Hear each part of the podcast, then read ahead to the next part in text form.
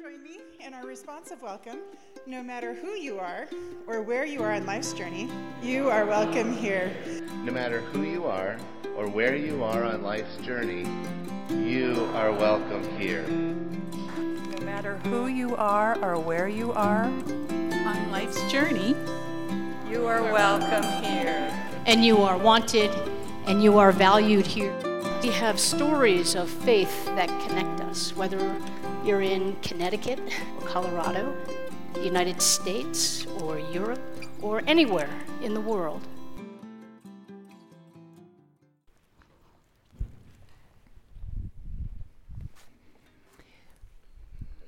We are continuing the Easter story as is Christian tradition. We are in the season of Easter. And so our story picks up, our scripture this morning picks up where we left off on Easter morning last week. We are reading from the Gospel of John, chapter 20, verses 19 through 29. This is um, later in the day on the first Easter Sunday. When it was evening on that day, the first day of the week, and the doors of the house where the disciples had met were locked for fear of the people, Jesus came and stood among them and said, Peace be with you. After he said this, he showed them his hands and his side. And then the disciples rejoiced when they saw the Lord. Jesus said to them again, Peace be with you. As the Father has sent me, so I send you. When he said this, he breathed onto them. And he said to them, Receive the Holy Spirit.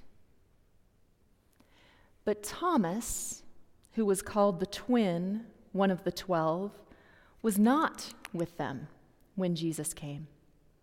And so the other disciples told him, We have seen the Lord. But Thomas said to them, Unless I put the mark, unless I see the mark of the nails in his hands, and put my finger on the mark of the nails and my hand in his side, I will not believe. A week later, his disciples were again in the house, and Thomas was with them. Although the doors were shut, Jesus came to them and stood among them and said, Peace be with you. And then he said to Thomas, Put your finger here and see my hands. Reach out your hand and put it on my side. Do not doubt, but believe. Thomas answered him, my Lord and my God. Jesus said to him, Have you believed because you have seen? Blessed are those who have not seen and yet will come to believe.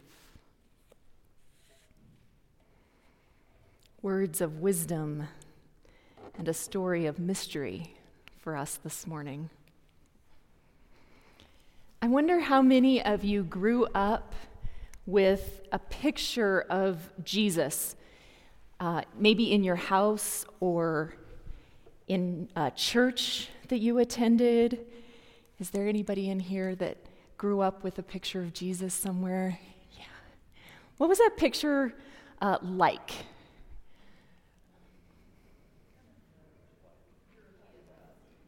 Okay. Yeah, the um, kind of European Jesus with the like the brown blonde hair. What else? White clothing, yes. A crucifix. Clean clothing. Smiling. What did you say? Humility. And the Orthodox icon. Yeah. Had a lot of diversity of images of Jesus right here in this room. I saw this um, picture, I ordered this for our kids' bulletin board a couple years ago. And it was an image that um, struck me because it was a little different than some of the other things that I had seen in the past. And I liked it in part uh, because it really shows what it might mean to let the children come, the way that Jesus says. Um, there's some holy mischief happening in that picture. But I also liked it because Jesus seems to be laughing. Like more laughter than just kind of the smile that we might get the humble smile or kind of that beatific smile. And I don't often see pictures of Jesus laughing. Sometimes we see a lot more serious things, and I think it is because uh, we have our most common image that we return to in our minds is Jesus on a cross. Even if we aren't in a tradition that has a crucifix, we have the symbolism of the cross. And I think some of it is because we are so eager to follow Jesus. And we talk about the focus on the sacrifice and the hard work that his way of life asks of us. And so we don't often connect that with laughter. But in life, in the stories that we have of Jesus, we hear multifaceted things. We know that Jesus attended dinners with friends. We know that he went to weddings, that he turned water into wine, that he had picnics, and that he used feast as a metaphor. Jesus might have been kind of prone to attending some parties. And our scripture this morning takes us to that resurrection story, where Jesus appears to some of those same friends that he has met along the way. And we noticed that the story happened in two parts. There's the first part that happens on the evening of Easter, and the second part that happens a week later. That's when Thomas is back with the disciples.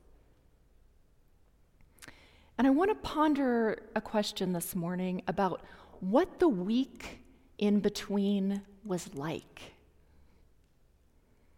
John says it was fearful. He says that the disciples are locked in a room because they're afraid of the authorities. Some have said that that week might have been full of doubt. Right? We have the story Thomas doesn't quite believe the other disciples, and he insists on seeing him for himself.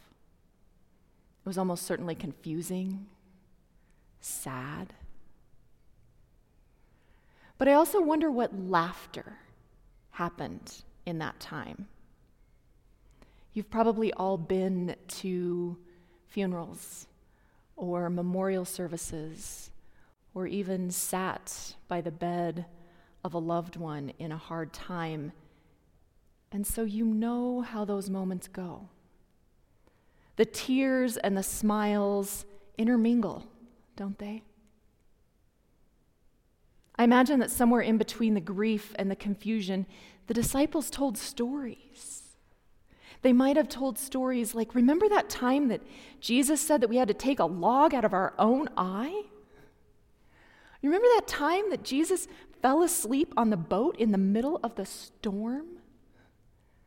Those are the stories of laughter that we tell in times of grief.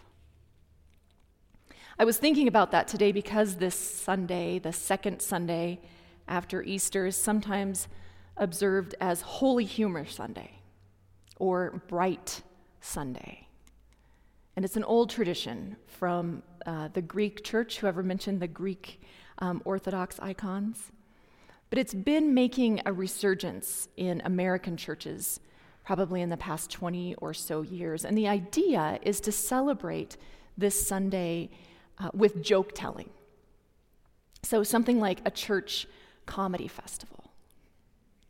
And the idea might have been based originally on something like laughing at death or laughing at evil because life and love had ultimately won. The celebration took us to a place of laughter. It was a little bit, as joyful, like Easter Sunday is, but less triumphant and more comedic.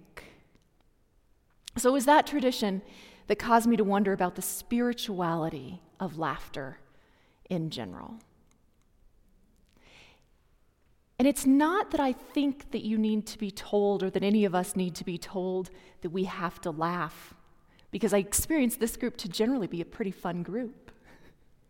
We often have moments of laughter in church. But I also think that it's not uncommon for us to wonder if that's okay. Or even for someone to say, I didn't know church could be fun. We think of spirituality happening in spite of silliness, not because of it. Last year, Stephen Colbert was interviewing singer Dua Lipa when she turned the tables on him and she asked him about the role that laughter plays in his faith life. And rather than trying to summarize all of that for you because he gave a long, beautiful answer, um, I thought we would just watch that clip of that interview together this morning. So I think something that your uh, viewers really connect with in your comedy and your hosting skills, especially in the like past few years, is how open and honest and authentic you are about the role your faith plays in your life. Oh, that's interesting. And I was wondering, is there any, you know, does your faith and your comedy ever overlap? And does one ever win out? I think ultimately, us all being mortal, the faith will win out at the end. but I certainly hope when I get to heaven, Jesus has a sense of humor. But I will say this. I will say this. Uh, someone was asking me earlier about what I. This is this relates to faith because my faith is involved with. I'm, I'm a Christian and a Catholic, and that's we're, we're always connected to the idea of um, love and sacrifice being somehow related, and giving yourself to other people, and that death is not defeat. If you if you can see where I'm getting at there. Someone asking me earlier, what movie did I really enjoy this year? And I said, well, I really like Belfast, which is Kenneth Branagh's story of his childhood. And one of the reasons I love it is that I'm Irish and uh, Irish American, and it's such an Irish movie. Um, and I think this is also a Catholic thing because it's it's funny and it's sad, and it's funny about being sad. In the same way, that sadness is like a little bit of an emotional death, but not a defeat if you can find a way to laugh about it because that laughter keeps you from having fear of it. And fear is the thing that keeps you from turning to evil devices to save you from the sadness. As Robert Hayden said, we must not be frightened or cajoled into accepting evil as our deliverance from evil. We must keep struggling to maintain our humanity, though monsters of abstraction threaten and police us. So if there's some relationship between my faith and my comedy, it's that no matter what happens, you are never defeated. You must understand and see this in the light of eternity and find some way to love and laugh with each other. Wow. Stephen Colbert, everybody. Not a bad o- answer off the cuff, is it? it was that middle piece of what he said that um, struck me, and there might have been something different that struck you, but that part about sadness being a little bit of an emotional death, but not a defeat if you can find a way to laugh about it. And that laughter keeps us from having a fear of it. In that kind of framework, laughter isn't just allowed in the life of faith, it's required.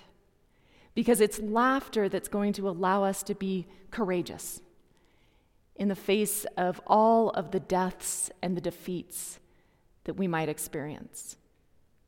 And I want to say that that's not to say that we can't be honest when we're experiencing a hard time. It's not that we always have to put a bright face on, it's just that in the hard times, when we wonder, is it okay to take a break and to laugh a little? The answer is yes. Laughter shores us up for the journey. Teresa of Avila said, God save us from dour faced saints. And I wonder if it's because people who can't laugh are brittle. And brittle people break when life gets hard. Which takes us back to the disciples in the room. Because, like them, we are living in this in between time. We have begun to get glimpses of the resurrection. We know the stories. We've had religious experiences of our own. We believe in the possibility. But we also know that we're not fully there yet. And as we navigate between that already and the not yet, laughter is our friend. That's why I imagine the disciples might have shared some laughter as they gathered and grieved and wondered in that room. And it's why I have to playfully wonder a little bit about how Jesus showed up to them. Remember, right at the middle there, he comes to them and he breathes on them. And we're familiar with that idea because God breathes life into creation in the creation stories from Genesis. Jesus breathes life, new life, into creation. But if we consider what laughter is, which Reverend Susan Sparks defines as breath plus energy, then we have an interesting possibility.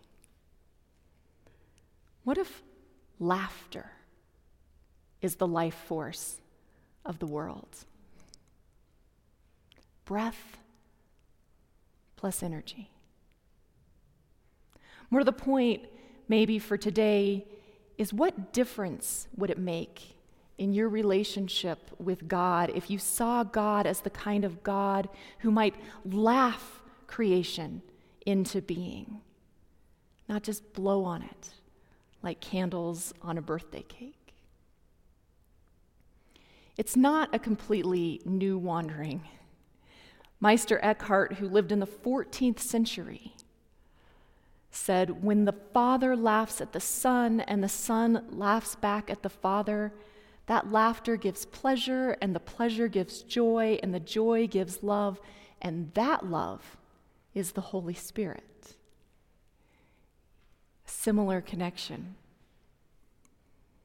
And important to, become, to ponder because it means that laughter is deeply connected with love. It's not just allowed, it's transformational. As we think about that together this morning, I'm hoping you would be up for taking a few minutes, turning to somebody near you, or maybe scooting a little bit closer if you're comfortable, and sharing a time when laughter helped you through something. When has laughter helped you through something? And we'll take just a few moments for that. If you're joining uh, online and there's not somebody near you, or if you prefer to think and ponder on your own, this can be a question for quiet meditation or for journaling. But we'll spend just a couple minutes with time to think about that.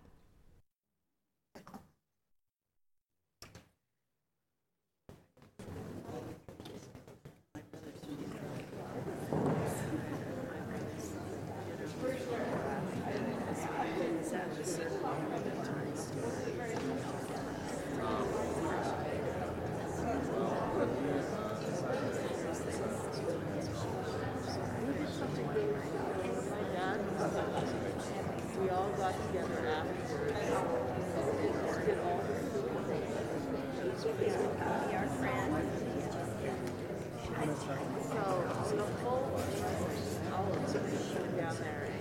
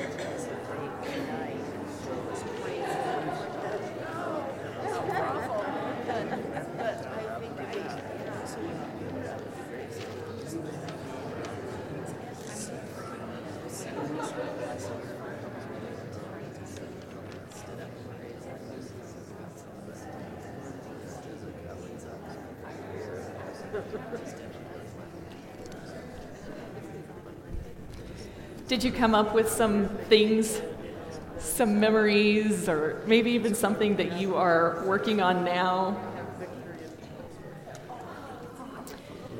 I wanted to go there with our personal experiences and, and really drawing onto those memories because we are living into this resurrection time, this resurrection season in the church year. And we spent Lent letting go and picking up. And so, this Easter season, I wondered if we might be willing to extend that theme. But with the idea that a good practice might be to uh, pick up laughter.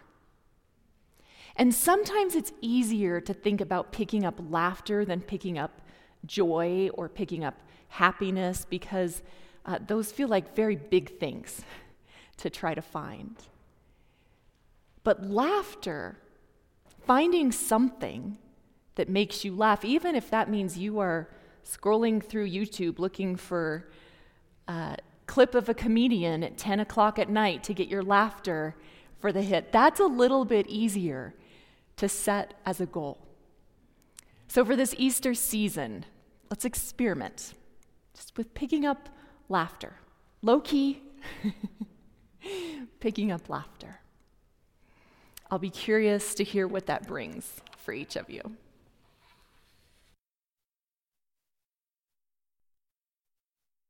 This morning, Robert and I will be performing S'il charmant gazon. Does anyone here speak French?